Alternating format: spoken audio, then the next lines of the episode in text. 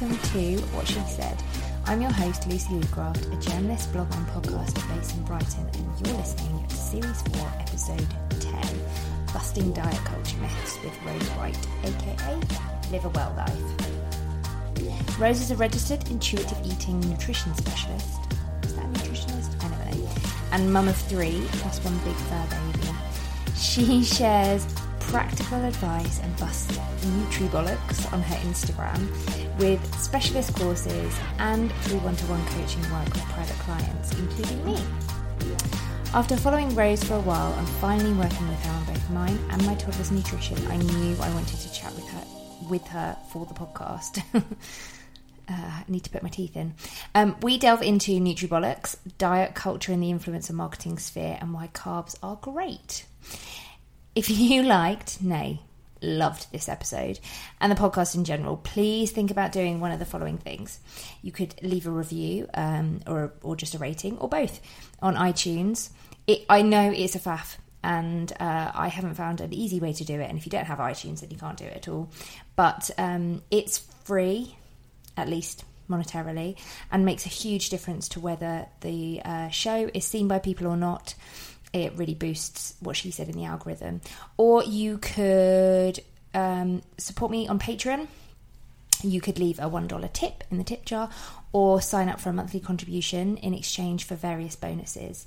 Tiers start from $1 a month, but the bonuses start from $5 a month. Um, yeah, I really appreciate it. Thank you to all my amazing patrons this week. I've had a couple of newbies and some people bumping from $5 to $35, so that's amazing. And um, to everyone who's supported me from the very start or from the middle or from right now, um, yeah, I love you all. You're amazing. And another big shout out to the Facebook group, the What She Said Facebook group, which I started a couple of years ago year and a half ago, can't remember, um, has been just the most wonderful community and it's changed and evolved, but the one kind of thread that runs through it is that everyone's just really great and supportive. Um, yeah, so I wanted to say thanks to every single one of the members. That's enough from me. So, over. yeah, my name is Rose, and I am a nutrition and lifestyle coach. Um, and I specialize in a non diet approach. Um, so that means that clients who come to see me, I support them around body acceptance and learning to trust their bodies. And I um, promote health behaviors um, and changes within them that support their overall health and well being rather than chasing intentional weight loss or a number on the scales and I use intuitive eating techniques in my practice to facilitate that. Um, and I think I, I, I came to that area of um, or that kind of framework quite naturally um, because it spoke to me as someone who probably had um, fallen foul of diet culture historically. Um, so yes, it's sort of the non-diet approach and intuitive eating and tuning back in to trusting your body and its internal cues felt very right and very easy. Um, and that's why I am here now, hoping to preach the same. um, and how did you get into this? Because it's fairly, it's a long journey to this, right? But mm-hmm. but also a fairly recent career. Yeah, no, it is. It's been a bit of a midlife career change for me, to be honest. I spent 16, 17 years in marketing and, and, and publishing but I have had a fascination with nutrition and health for a long time. I think initially um, a lot of that was part of the wellness culture and, and being a bit of a, um, a slave to that and the sort of healthism ideal that you know I could create this incredibly healthy life for myself and my children and my family. Um, and that sort of spurred the initial interest. Um, and then my son, who is now almost 13, he was diagnosed with autism at seven. And there's a lot of talk within the world of autism about the interactions between diet and some sensory behaviors um, and helping them manage their anxiety. Uh, and that sort of took me down that avenue for a while uh, from a personal point of view because I wanted to know what I could do to support my son. Um, and I realised that there were certain changes I made to his diet that had a very um, positive impact on him and his sense of well-being. Um, and I guess that's where I began to see how um, changes and, and, stress management techniques, I should say, and, and um, helping him create good sleep and all of those things that we generally need as a general population. But for him specifically, and much harder for him to manage on his own. And seeing the very positive impact of that on him um, was was incredible. And it sort of um, was a moment in time for me. And I, I've got to a point in my life, I was in my late 30s, and I thought, um, if I don't do something else now, I'm never going to do it. Mm. So I, I, I, made the leap. Um, and it was whilst studying and whilst qualifying, it was actually an alumni of the, of the qualification I did who started talking about health at every size. And she had started talking about um, the intuitive eating framework and the work of Evelyn Tribole and Elyse Resch. And um, I picked up the book one day, and that was it. It was that made sense. So after I qualified, I did some CPD um, qualifications in intuitive eating in practice. Um, and yeah, I haven't looked back since, to be honest. What's CPD? Oh, sorry, continuous professional development. Oh, I see. and also, for anybody who doesn't know, what is intuitive eating? I'm sure yes. that the majority of people listening to the podcast will have heard the term intuitive yeah. eating, which is something yeah. I want to talk to you about because um, certainly I've I've recently read a book on it. I've spoken to you, um, and I'm in your world, uh, watching your stories and things like that. So I'm picking up mm. th- things from qualified people. Mm. But for many many years, I was hearing things that were kind of nonsense. so I'd love for you to explain the reality, uh, the truth of intuitive eating. truth of intuitive eating. So um, yeah, I think it's I think intuitive eating, like all these things, has been partially co-opted by diet culture. So you will see it coming up in different guises. It might it might be the mindful eating approach or the hunger and fullness diet. Um, intuitive eating is is not a diet. Um, it is a framework that was created by two registered dietitians who are actually US based.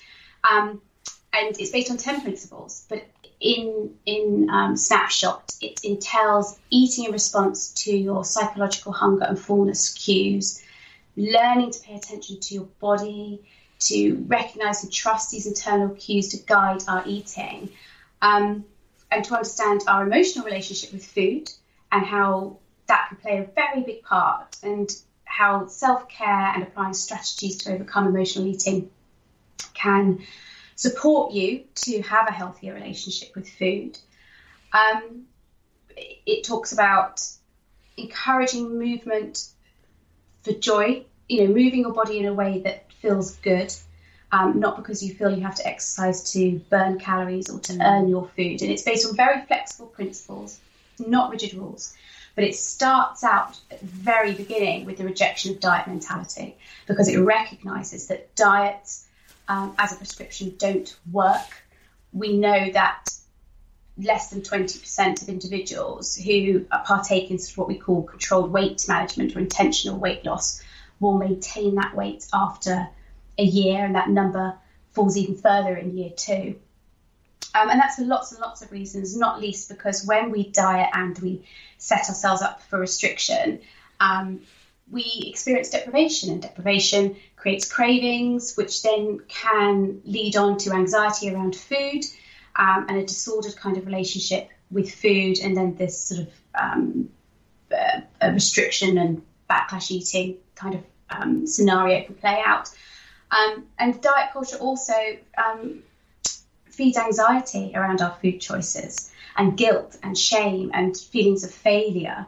And all of those things have a very negative impact, not only on our um, our relationship with food, but our relationships with our body and how we perceive ourselves and our levels of body satisfaction. Um, and then there are very, you know, go, to go into the biology of it. You know, your body holds um, has very strict parameters that it likes to keep your weight. You know, we all have a natural what we call set point weight, and that's the weight where our body functions most effectively. When, and that's the, the weight you are when you eat normally and you um, exercise normally without any kind of severe restriction or you know, too much thought in it. Just, you know, I'm doing this because I'm, I'm living my life well. Um, but thanks to diet culture and sort of the thin ideal and this pursuit for thinness, a lot of individuals are will try and push their natural weight or achieve a weight that's much lower than they should be um, or would naturally balance out at. Um, and the body fights back against that. And there's lots of things that happen. You know, it will slow down our metabolism. Um, it will send out certain peptides that make us crave carbohydrates. It will um, pump out hormones to increase our appetite and taste receptors in the brain to make foods seem even more appealing. Um, and as a result, when we begin to eat more normally, we don't restrict again, our weight will ping back up and then normally plus some because your body's trying to protect and preserve um, a healthy weight. So there's lots and lots of studies that have shown over many, many years that um, restrictive eating and, and, dieting isn't isn't successful. Yeah. So yeah, but, it, but more importantly, intuitive eating looks at health from um, a very holistic point of view, and that you know a, a, number on the scales is not a measure of overall health, um, which at all. I think is um, part of how insidious diet culture is, and I, I oh. and I wonder if any if anybody listening has ever looked into uh, has ever read any kind of feminist book even um, and or any kind of diet culture book. I mean, in fact, it doesn't even have to be diet culture. I would say feminism because it t- because I think it's a real patriarchal mm. thing. Diet mm. culture. It all comes down to white supremacy and the patriarchy, really. It does absolutely. um, because diet culture is in everything, and I would say um, the majority the majority of us are consuming um, kind of nasty diet culture messages without realizing through the media. That's probably where most of us are mm-hmm. getting mm-hmm. the the most accessible messages really um, mm. and part of that is instagram which i'm, I'm 100% not instagram shaming because i love instagram but i'm particularly interested to talk about the you mentioned the kind of wellness um, oh, yeah. yeah and as as you know as a vegan i'm very very aware of some of the various movements um, that have led to things like orthorexia and yes, yes. Um, masquerading as essentially wellness. And I'd love to talk about that. One one a couple of people that I really want to mention are the Hemsley sisters, who I hate. I can say okay. that. You might not want to say that because okay. they mentioned leaky gut. Um, yeah, it doesn't exist. Yeah, exactly. It, which as a syndrome, it doesn't yeah. exist as a disease. Yeah. yeah. Um, and so I I curse them for making people think they need to be gluten free when they don't. Um, and also deliciously Ella because I've never made a recipe of hers and it's worked, so I just don't like her. So I'm just going to point those two out as two people that's who I think are absolute crap. I mean, I think it's. I think what um, the wellness movement has done is that it is and diet culture together they've created this halo effect around certain foods and eating behaviours um, but actually what they're doing is selling very controlled and, and, restrictive eating and we feel very guilty when we don't conform to that.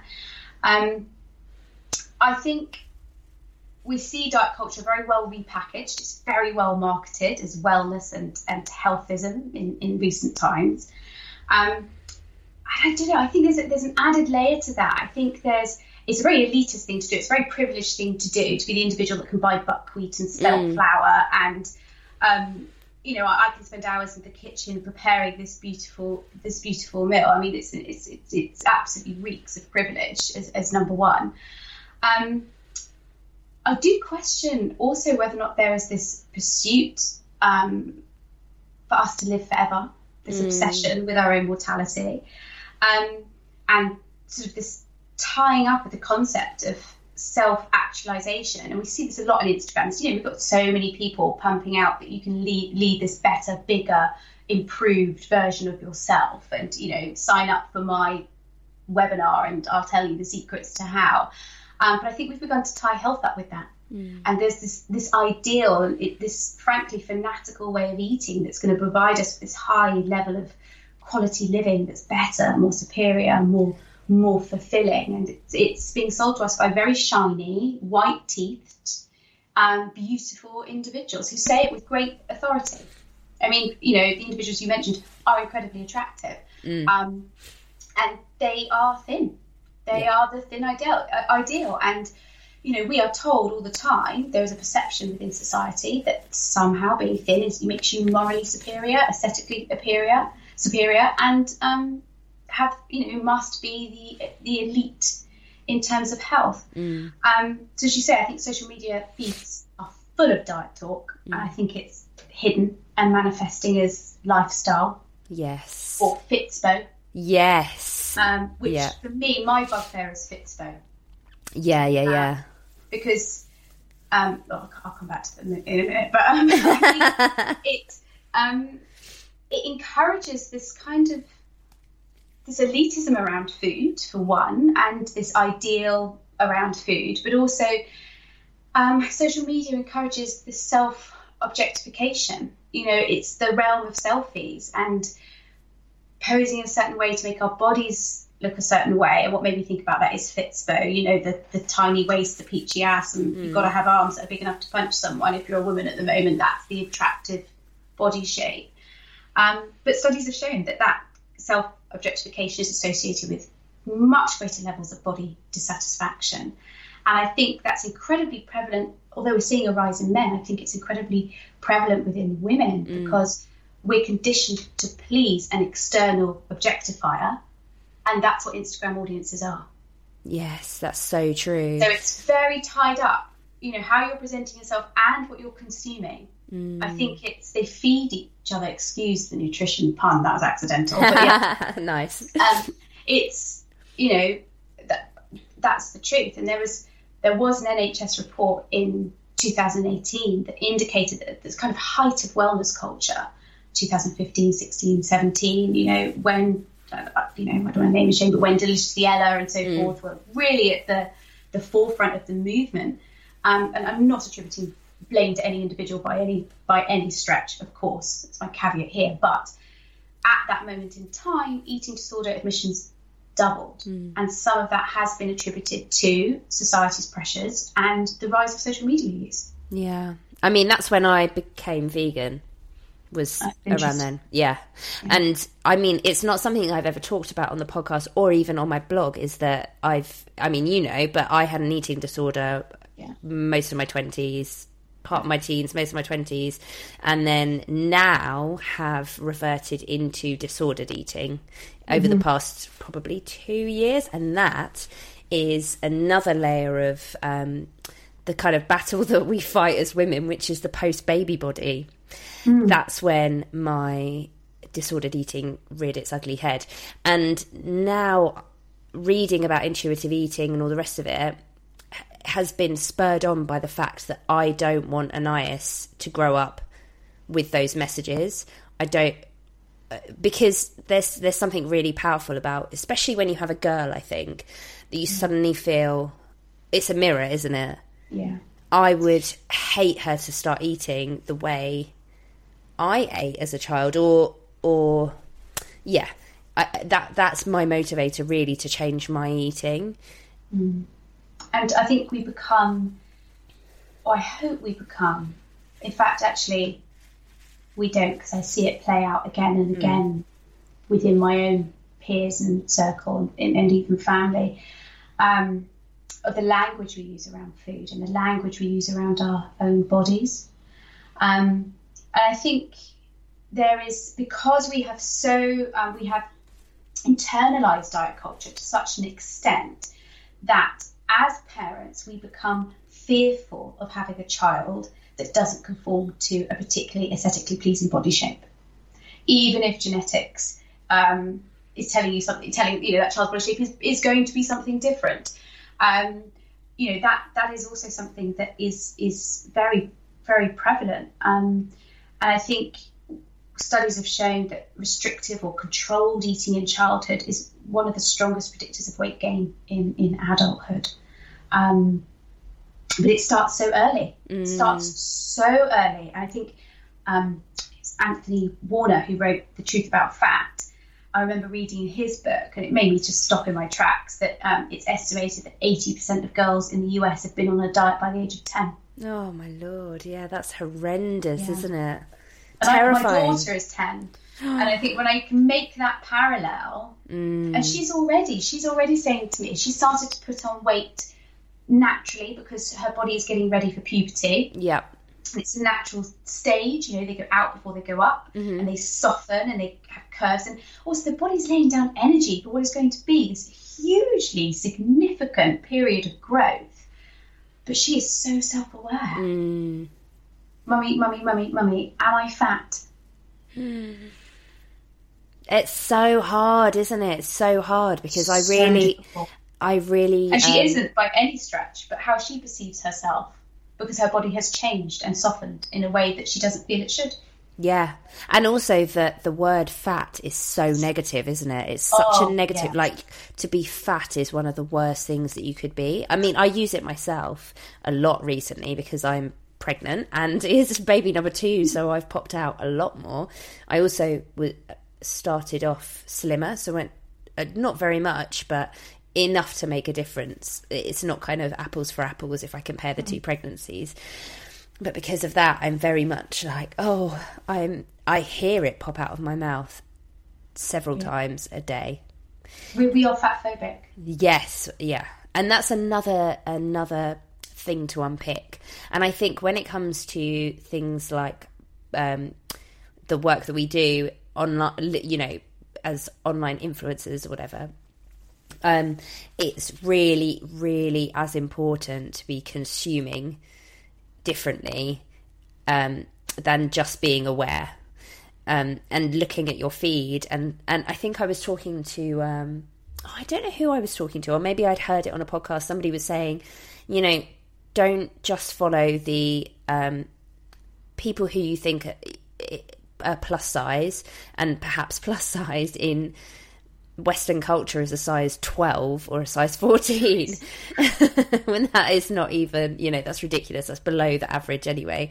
Um, but look at, you know, follow bodies that are really different um, because it really makes a difference when you're seeing lots and lots and lots of different bodies. I, know for me, I went through a phase of following lots of mummy bloggers after when I was pregnant with Anais because first time mum, it was completely new to me, it was really exciting, and I was following all these mummy bloggers, um, and then looking at their bodies after they'd had a baby and looking at their stomachs and looking at what they were wearing and trying to manually work out what size they were in comparison to what they had been and what size I am in. Do you know what I mean? Like her mm-hmm. baby is 8 months old.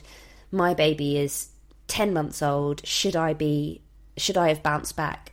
And as soon as I stopped following lots and lots of these people and started looking at different bodies differently abled bodies as well as different size bodies it made a massive difference to my mental health.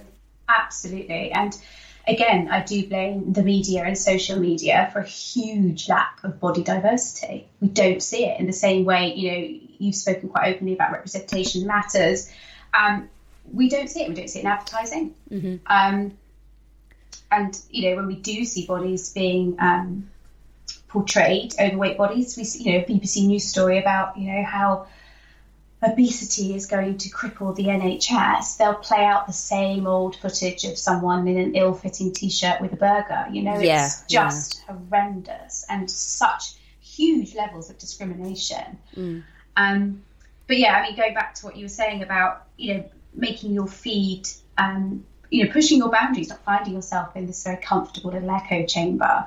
Um, I mean, I started following um, your fat friend. She's an anonymous um, Instagrammer. Yeah, I know essayist. her. Yeah. follow her. She's yeah, yeah, yeah. she has been, um, or her account has played such an important role in educating me. And she'd referred to you and I as someone who was straight sized.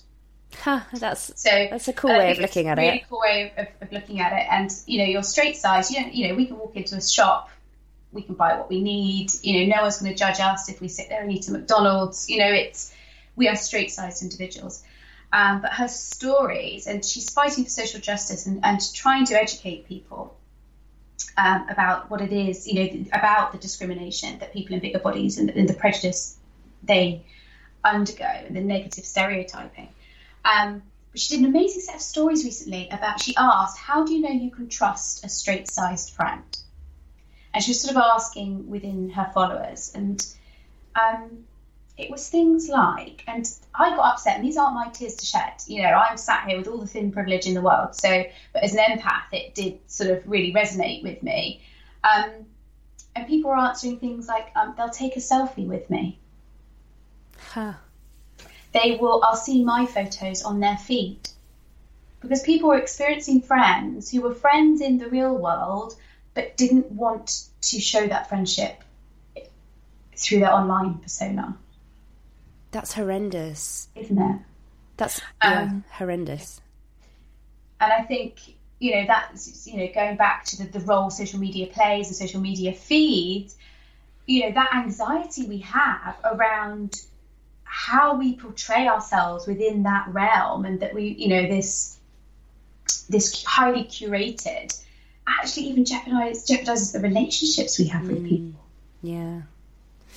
Um, in the very first episode, oh no, it would have been the second episode of the podcast, which um, will have gone out by now. I talked to Kirsty Leanne, who's a plus size travel blogger, and she was talking about the very specific things that are different for her than they are than for her straight size counterparts. And we were talking about press trips um, specifically because there aren't you know there isn't a good representation of plus size travel bloggers on press trips. There isn't good representation full stop on press trips typically.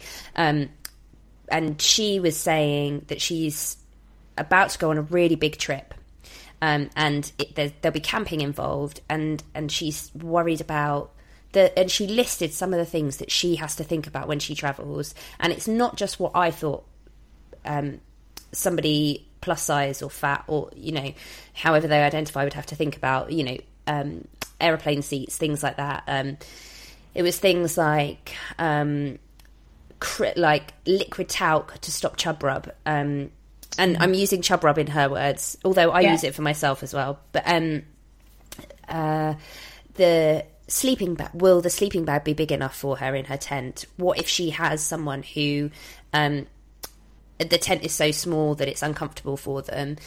Lots of little things which aren't little at all. They hugely impact her comfort when she's traveling, but mm-hmm. also all of the anxiety that comes beforehand.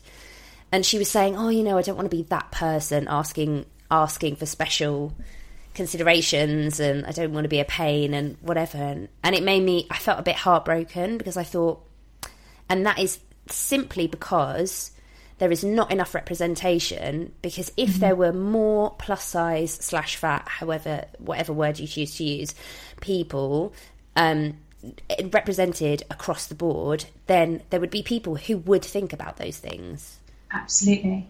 But we are we are fat phobic. yeah yeah we, we you know and as a result you know we know that individuals in larger bodies experience greater levels of social harassment lower levels of employment the physical barriers that you've just talked about you know the world not being built for people in larger bodies um, less pay um, they're discriminated against in healthcare practice. Um, we wouldn't allow that same level of discrimination now. That level of discrimination about gender, you know, if that was around gender or race or sexuality, I mean, and I know there's still a lot of work to be done in those areas, but you know, we are so far behind when it comes to um, representation of body diversity because we still play out this really simplistic rhetoric that um, well, you know, it's for their own good and they should move more and eat less.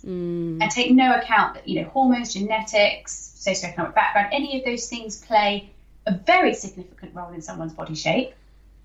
Um, and yeah, you know, it's a, it's viewed as well, you know, that it's their responsibility. And that's also the role of health, you know, the rise of healthism, in that we have handed someone's responsibility for their health over to them. Well, that's your that's your problem. one of the really really great things that you do um, on social media in your because i think you use stories probably better than almost everyone that I know. You're so you've been a very ever, ever since I followed you. Um, it's really your stories that are they're a go to. They're amazing. They're really really funny. um, so do, if you don't do anything else, please follow Rose's stories. Um, and as soon as you were qualified, you started busting diet myths, mm. which are so mm. interesting. And there's like a different one per series because it's not necessarily every day, but um, there'll be things like um, carbs are not the devil, yeah. sugar, um, loads of different things, and I love it. it I live for it. It's so brilliant. Oh. Honestly, so so good because also that's a really p- important way of putting back on social media, um, putting the good stuff back into social media, and yeah. and not mm. flooding with you know wellness crap so, where do you get your inspiration from? Is it questions that people sliding into your DMs and asking, or are they yeah. just typical things that your clients talk about? I think some of it's a combination of the two, to be honest. I think I was quite taken aback because we are so overwhelmed with nutrition noise and information on the internet, and actually, that is one of the biggest problems I come up against when working with clients is having someone who is over informed mm. by pseudoscience. So, you know, there is well, I know that I I'm, i know that I'm a sugar addict, and I know that my problems are candida in the body, and I've got leaky gut, and I must never eat carbs, and I'm going to go on the alkaline diet, and after that, I'm going to go keto.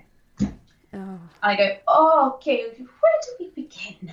Um, so I think it was a combination of that, of thinking, I got, to, to be honest, I got cross. Yeah. I got cross. I thought, what right these people have to misinform people to make money. But the thing is, their health beliefs, these people believe that what they're spouting some of the time. Other times I just think they're there to make the money. Um, so I do. I felt that sense of responsibility to unpick that. Um, and sort of take the fear. I, I, hear so much fear. People literally get frozen. They don't know what to eat anymore yeah. because there's the, the information out there is it contradicts itself. It's confusing. Mm. Um, and as a result, people narrow, narrow, narrow down what they're eating to just a handful of foods. And um, I want to remove the fear. I want to go back to food being food.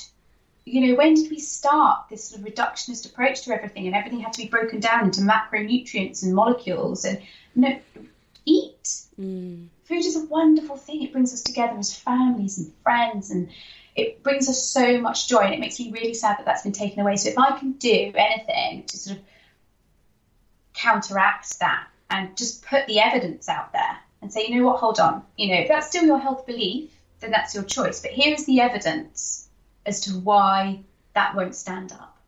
Um, and I guess I try and do it in a in a slightly humorous way because it feels um, I think nutrition feels so worthy mm. these days. It feels so worthy with the clean eating and the work. It's, it's, hard work. Eating should not be this much hard work. Yeah.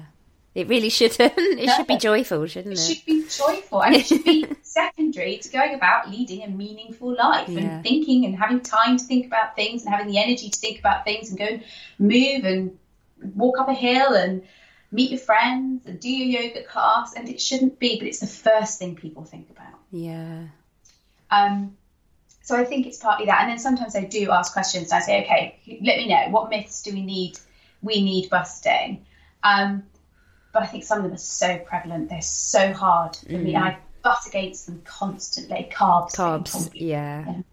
and, and gluten, I imagine as well. Oh yeah, I mean the the, the whole kind of um, I've been told I'm, I'm gluten intolerant, and mm.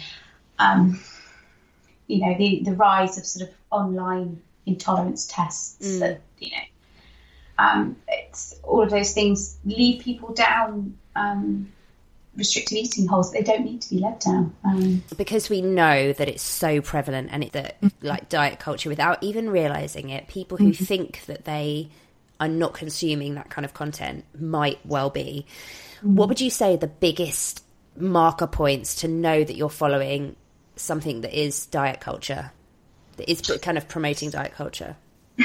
I think if they are telling you that a particular way of eating is going to make you feel better, be a better person, um, lose weight. Um, yeah, there is no prescription. There is no one size fits all protocol when it comes to food. So I think if they are um, sort of um, giving a certain food or a certain eating behavior kind of halo effect. And they're saying this is this is this is wonderful. It's amazing. It's done fantastic things for me. Mm. i think that would definitely be a, a, red flag for me. I think when people talk about cutting out food groups without any medical need to do it um, when there is a lot of attention on physical attributes and physical aesthetic um, and I think if any account that actually you come away feeling anxious after being exposed to, um, whether or not you begin to question, I should be eating that, is it healthy, is it safe? Um, I, I, I, feel worse about myself when I come away from it, then you're being exposed to diet culture. Mm. And actually, that's a really good point because it doesn't necessarily mean that that person is proliferating on purpose or doing anything because we all have layers of internalized misogyny, um, it, layers of internalized isms. Uh, all mm. of us do. It, it's very hard not to. Um, and there will be people that might unfollow both of us at various points because yeah, certain parts we, of our life are triggering. Triggering, absolutely. That's absolutely fine. I, I totally encourage it. Um, because yeah, if anybody's making you feel bad, it's not that they're doing it on purpose. No, but the result absolutely. is, if you feel bad, stop following them. Yeah, and I, I, you know, I think I've said that quite openly on my own mm. story. Mm. It's about if anything I do triggers you, unfollow me. I mean, I, and that could be the fact that I am talking about this concept in a smaller body. Yes, yeah. That is one of the most. I mean, I, I do I do get that in my DMs. I get how can you talk about having a healthy relationship with food when you've never been fat? Um, and it, it is complex because I have to be aware. I have to call out my. I have to be aware of my own thin privilege mm. and the benefits that has given me. Absolutely, yeah. not to say that I haven't had my own disordered relationship with food in the hist- in, in the past, but um, you know that that is one thing and and and making peace with food has been very powerful for me but i have done it with the benefit of thin privilege so yes. i'm i'm very aware of it i'm very open about it and i make my clients very aware of that because they need to be able to trust me mm. um you know and uh, i you know i haven't walked in their shoes so i'm very honest about that but yeah as you say i think if anything you do um, if you find yourself being exposed to something that causes you any sense of body shame, dissatisfaction, and that may just be by comparison, yes. as you say, rather than anyone overtly putting any message out, um, then, then do yourself a favour and unfollow. Yeah. Um, for me, it's Fitspo accounts. Yeah, yeah, yeah. I, I struggle with those also. I mm. was following, no, I wasn't actually following. It was someone um, had shared someone on stories and it immediately I then looked at their profile because it was a kind of go read this person's stories. It's very funny they're talking about this. Anyway, she's a psychotherapist and um, a mum of three. And she there was a picture she'd done a fake before and after of her in like a crop top and um, leggings, and one of them she looked um, like she was quite bloated and had a and she was talking about you know bouncing back and not bouncing back after a baby and all the rest of it the second photo, she looked much slimmer It looked like she had a flat tummy. And she was saying, These photos are exactly like they were taken seconds apart. I'm just pushing my tummy out in one. Um, just to kind of, you know, and for me, I was like, That's bullshit. That's real fake body positivity because to me, and so yeah, that was an immediate trigger for me. and it's been co opted Yes, yeah. The body positivity movement is not for people in a smaller body. Yeah. In my opinion. Um, I mean, I will, I will talk around wanting to promote body neutrality. I would really love for that stuff not to matter anymore. Um, but yeah, I don't think it's it's helpful if you know I you know I went oh and I'm having a day where I feel fat. I mean seriously, no, mm. don't go there. Yeah. Um, so yeah, I, you know, I appreciate that. But I think, I mean, I started weightlifting a couple of years ago, um, mainly to to help heal my relationship with my body as well. And I saw my body from a place of strength rather than fitting any kind of aesthetic ideal.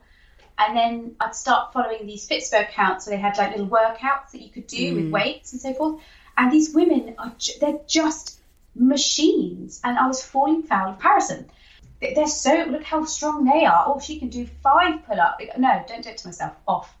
Yeah, yeah, yeah, one hundred percent. You just yeah, it. Everyone's going to have their different pressure points. Yeah, exactly. Um, but so second to last question, and this question is one that I'm just really quite interested in. Um, is what do you think about veganism? What do I think about veganism? Um, well, I'm all for it from an ethical point of view. You know, anyone that wants to be vegan from an environmental ethical point of view, 100% support you. Um, I think when someone has chosen to be vegan because they have the perception they need to do that for their health, um, that's not always the case. You know, you don't. It's it's um, it's difficult talking. I'm talking to you as a vegan. no, but be be frank. it has been. Um, I think veganism has, in some cases, been used to hide behind a disordered relationship with food. Yeah, one hundred percent. That that does happen, and there's no getting away from that. Um, and I think it's about being honest with oneself about that. Um, but in, I see that in other ways as well. You know, I'm gluten and I'm dairy intolerant. Mm. Are you gluten and dairy intolerant, or is that a way of reducing the food groups that you are exposed to? So um, that is something that exists. I think being a vegan, you can definitely be a healthy vegan, 100%, but it takes thought and it takes planning mm. because obviously there are key nutrients that you need to be aware of and that you're making sure that you're still getting in, in your diet. But yeah, I mean, I think I think in truth there are certain labels that people give themselves um, as a way of justifying a disordered relationship with food. But obviously, that is not all vegans. That is the minority. Hashtag not all vegans.